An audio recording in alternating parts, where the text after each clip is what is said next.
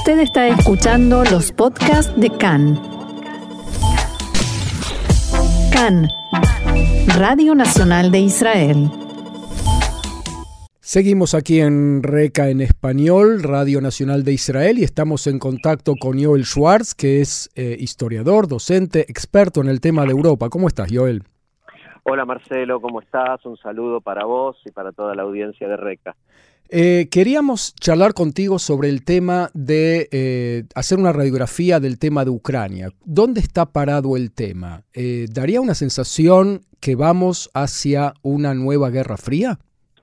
Mira, yo no soy muy amante de las de tomar conceptos históricos y aplicarlos indiscriminadamente a la realidad actual. Yo creo que no vamos hacia una nueva guerra fría vamos hacia una constelación que todavía no la conocemos.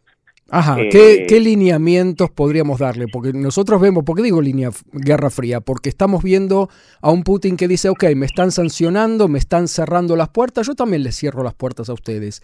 Y entonces son es la creación de dos bloques herméticos otra vez. Sí, pero los bloques no son herméticos. Estoy completamente de acuerdo contigo en que esa es la, digamos, la respuesta de Putin, que en cierta medida Putin usa una retórica de la Guerra Fría y los que apoyan a Putin, inclusive lo que podemos llamar los países de, de Occidente o de América Latina, usan esta retórica de la Guerra Fría. Pero si lo miramos un poquito más eh, en profundo, yo no creo que existen dos bloques primero y principal que ambos bloques están totalmente permeados.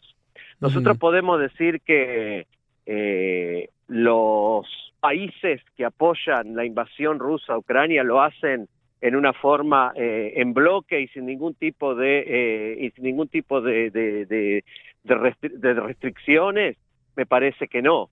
Yo no tengo claro que China apoya 100% esto y de hecho me parece que eh, está tratando de mantener una posición equidistante, sobre todo a partir del hecho de que pareciera que la invasión desde el punto de vista militar está empantanada o no avanza, eh, no avanza hacia objetivos eh, claros.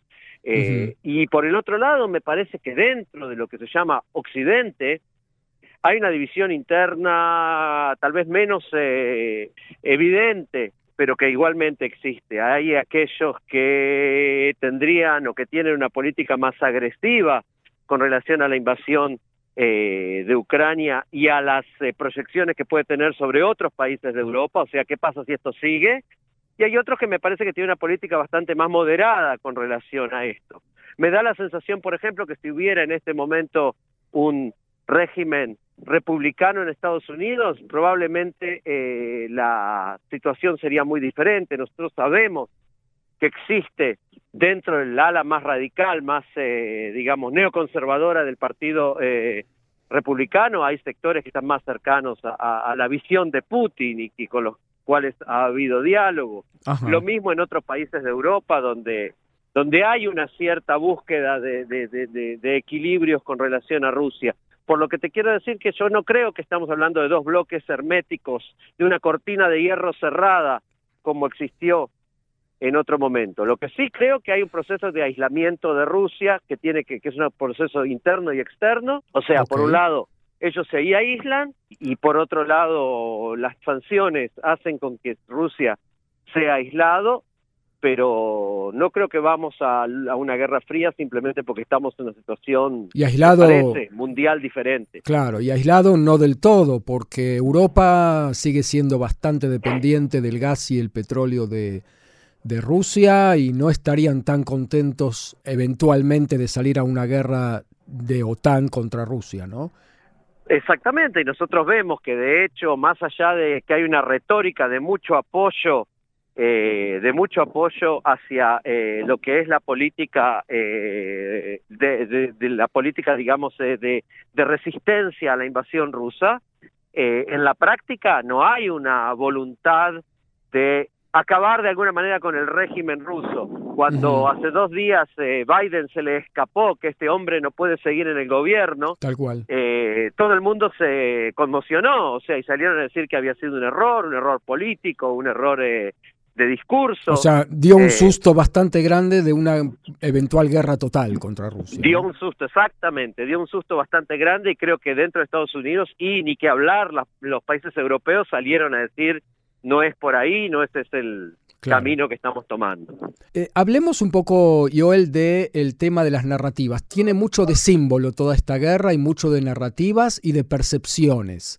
¿Cómo ves las distintas percepciones en el mundo, tanto en Occidente como en América Latina, como en Rusia mismo? Viste que se dice que cuando que en una guerra la primera víctima es siempre la verdad. Tal cual. Eh, y yo creo que en este caso también lo es. No es la excepción. esta, esta guerra comenzó a partir de una narrativa de desnazificación eh, completamente absurda si uno lo mira desde el punto de vista histórico eh, y continúa con eh, modelos que otra vez repiten un poco la retórica de la Guerra Fría en contextos completamente diferentes. Eh, por un lado, hay quienes ven a Ucrania como una especie de paraíso democrático, que no lo es. Hay una transformación de Zelensky en una especie de superhéroe eh, que resiste heroicamente el embate de los rusos. Yo no digo que no sea una actitud admirable de su parte, pero creo que eso permite hacer la vista gorda de algunos problemas reales que hay dentro de el régimen ucraniano, que ni es tan democrático, ni es la panacea de las democracias occidentales, ni mucho menos. Eh, es un régimen en el cual se ha hecho la vista gorda de serios problemas que tienen con los grupos de ultraderecha, eh, grupos que reivindican eh, la colaboración con el nazismo durante la Segunda Guerra Mundial. Eh, y por el otro lado, por el otro lado, lo que tenemos es básicamente una narrativa que básicamente ve todo en función o por el ojo de la geopolítica y de una visión antiimperialista. Eh, yo escuchaba hace poco algunos comentarios en América Latina, sobre todo en la prensa, llamémosla progresista o de izquierda, que le costaba mucho salir de la retórica antiimperialista. Y al ver todo desde esa perspectiva antiimperialista, entonces, eh, de alguna manera, la guerra sería una jugada más dentro de ese ajedrez eh, que busca una especie de multilateralidad, Putin representaría la multilateralidad frente al imperialismo de la OTAN, Estados Unidos y Europa, sí, como si fueran todo lo mismo. Eso te iba a, pedir que aclaremos. O sea, cuando hablamos de antiimperialismo en América Latina, en general es antiimperialismo norteamericano, eh, cuando en realidad no podemos ignorar las ambiciones imperiales al estilo Rusia histórica zarista eh, barra eh, imperialismo soviético, que, del que quizás la América, Latina fue menos víctima, pero eh, estamos como en una actitud de cambiar un imperialismo del otro y de ver a Putin como heredero de una Unión Soviética socialista, cuando Putin se lo puede decir cualquier cosa menos socialista, ¿no? Por supuesto. Eh, completamente de acuerdo y sumémosle a esto que si uno busca cuáles son las alianzas, yo lo comentaba antes, cuáles son las alianzas de Putin en la última década a nivel internacional, con qué partidos, con qué grupos, con qué eh, organizaciones se siente más a gusto y busca alianzas y apoyo, tiene más que ver con los grupos conservadores, con los grupos de derecha, con los grupos eh, más eh, radicalizados, inclusive dentro de Occidente, en esa perspectiva, que con cualquier forma de izquierda. Ni hablar de toda la cuestión de los derechos eh, de los derechos de género y todo ese tipo de cosas que como bien sabemos en la Rusia de Putin han sido eh, perseguidos de una forma que en la mayoría de los países de América Latina sería inimaginable. A pesar de que no es nuestro últimos años. Sí, a pesar de nuestro tema, pero vos entendés bastante de qué le pasa a esta progresía de América Latina tiene que ver, yo supongo, con una política más interna latinoamericana, el de ver las cosas así, ¿no? Yo creo que tiene que ver básicamente con una... No, quiero entrar demasiado en, la discusión de esto, pero creo que tiene que ver con un cierto eh, grado de eh, incapacidad, no sé si de deliberada o no, de eh, entender lo que está pasando en el mundo desde una perspectiva un poco más amplia, que no sea solamente lo que un un, cronista muy interesante, llama Pablo Stefanoni, llama el campismo. Los que son de nuestro campo, todo lo que hacen hay que defenderlo, los que son del otro campo, todo lo que hacen hay que boicotearlo. Nuestro campo claramente es todo lo que está en contra de Estados Unidos. Entonces, si uno que está en contra de Estados Unidos hace algo, nosotros salimos casi que automáticamente a defenderlo eh, y no importa cuál sea el grado de brutalidad, cuál sea el grado de, eh, de, violación de derechos humanos o de derechos elementales, cuántos millones de personas van a tener que sufrir las consecuencias de esa acción si es en contra de Estados Unidos está bien. Eh, y me parece que eso eh, es una perspectiva que es una perspectiva muy pobre, que en, el pasado la izquierda latinoamericana supo eh, de alguna manera separar las aguas y establecer las diferencias. Hoy en día creo que hay una parte, no todo, digamos la verdad, no todo, pero hay una parte de la izquierda latinoamericana que parece haberse transformado de alguna manera en una burda propagandista de ese régimen, yo lo llamo neozarista, porque si le sacamos me gusta, me gusta la, expresión. Eh, la retórica, si le sacamos la retórica eh, soviética de, eh, proletarios del mundo unidos que existía hasta los años 90, o por lo menos hasta los años 70, 80, lo único que te queda es básicamente una ambición imperial y una, digamos, una, una, una búsqueda de volver a ser potencia eh, sin esa retórica de volver a ser potencia para generar un mundo más justo, más eh, equilibrado, más eh, orientado hacia algo, hacia una distribución un poco más equilibrada de las riquezas del mundo. No es eso lo que buscan los oligarcas rusos en este momento, sin lugar, a, sin lugar a dudas. Y Joel, ¿encontrás ese mismo tipo de polarización en la, en la retórica o en la narrativa en Europa?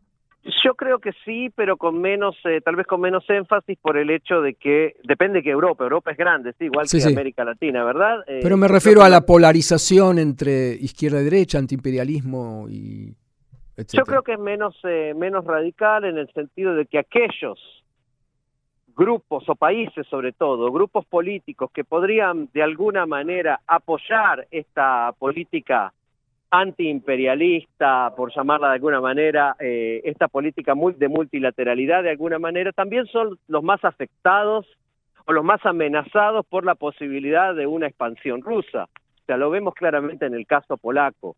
Ideológicamente, yo creo que el gobierno polaco tiene más similitudes con Putin que con, o con el putinismo que con cualquier otra eh, con cualquier otra corriente dentro de Europa Oriental.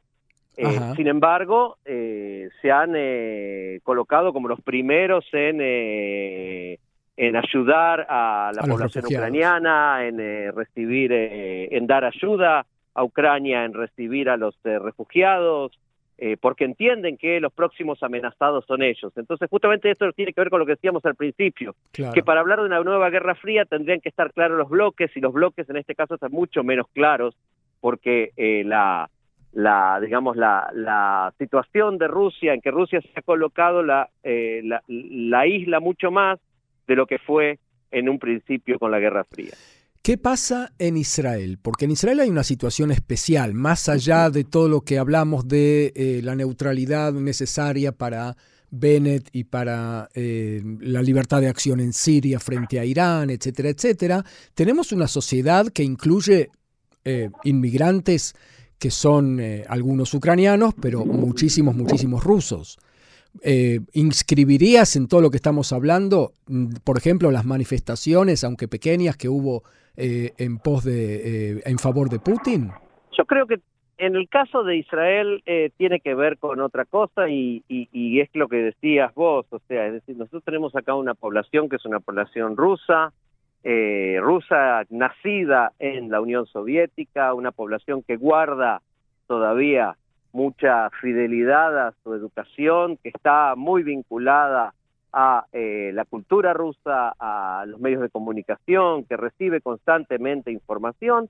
Y no nos olvidemos, Marcelo, que en la última década, por lo menos, eh, Putin ha sido una figura sumamente central en la en la cotidianidad, te diría, del Estado de Israel. Ha visitado Israel, eh, ha tenido vínculos con los sucesivos gobiernos, con eh, Olmert en su momento, con Netanyahu durante todos los años que gobernó, inclusive se encontró con eh, Jacob Bennett.